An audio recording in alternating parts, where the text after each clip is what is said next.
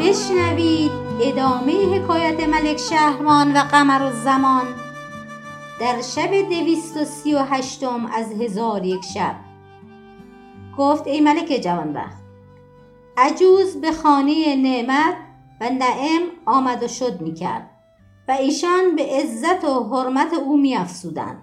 و عجوز روزها در آنجا به سر می برد و شبها به روز می آورد تا اینکه روزی با کنیزک نعم خلوت کرد و به او گفت ای خاتون هر وقت که به مکانهای پاک حاضر شوم تو را دعا کنم و آرزو می کنم که تو نیز با من باشی تا مشایخی را که واصل گشتن ببینی و از ایشان همت بخواهی و ایشان تو را به هرچه که در دل داری دعا کنند. نعم به او گفت ای مادر تو را به خدا سوگند می دهم مرا با خیشتن ببر. عجوز گفت از مادر خاجه اجازت بخواه تا تو را ببرم.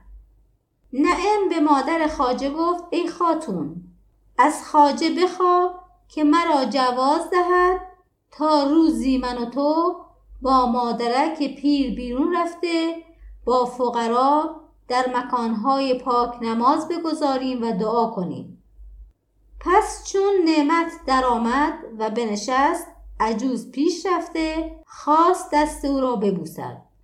خاجه او را من کرد. پس عجوز خاجه را دعا گفته از خانه به در شد. چون روز دوم برآمد عجوز حاضر شد و نعمت در خانه نبود. پس عجوز رو به نعم کرده و گفت دوش به شما دعا کردم. ولکن اکنون برخیز و پیش از آن که خاجه باز تفرج کن و بازگرد.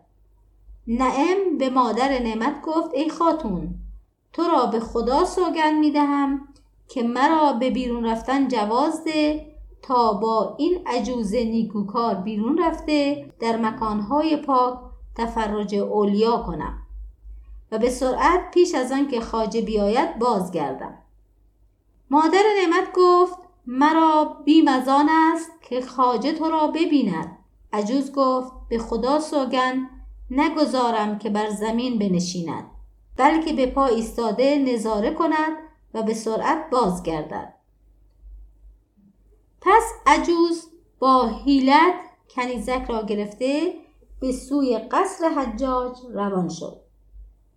چون به قصر برسید کنیزک را در قرفه بنشان و حجاج را از آوردن او آگاه کرد. حجاج بیامد و او را نظاره کرد. دید که به روزگار در خوبی مانند و نظیر ندارد. چون نعم حجاج را دید رخ بپوشید. ولی حجاج دور نگشت مگر اینکه حاجب بخواست. و پنجاه سوار با او همراه کرد و او را فرمود که کنیزک را برداشته بر اسب بنشانند و به سوی دمشق برده به خلیفه عبدالملک ابن مروان برساند و مکتوبی به خلیفه نوشت و گفت این را نیز به خلیفه برسان و جواب بگیر و زود بازگرد. پس حاجب کنیزک را بر اسب نشانده به سوی دمشق روان شد و کنیزک از دوری خاجش همی گریست تا اینکه به دمشق رسیدند. حاجب اجازت خواسته به نزد خلیفه درآمد و خبر کنیزک با خلیفه باز گفت. خلیفه کنیزک را به قصری جای داد. پس از آن خلیفه به حرمسرا درآمد و با زن خود گفت که حجاج کنیزکی از دختران ملوک کوفه از برای من به ده هزار دینار خریده و این مکتوب با کنیزک پیش من فرستاده. زن خلیفه به او گفت چون قصه به دینجا رسید بامداد شد و شهرزاد لب از داستان فرو بست.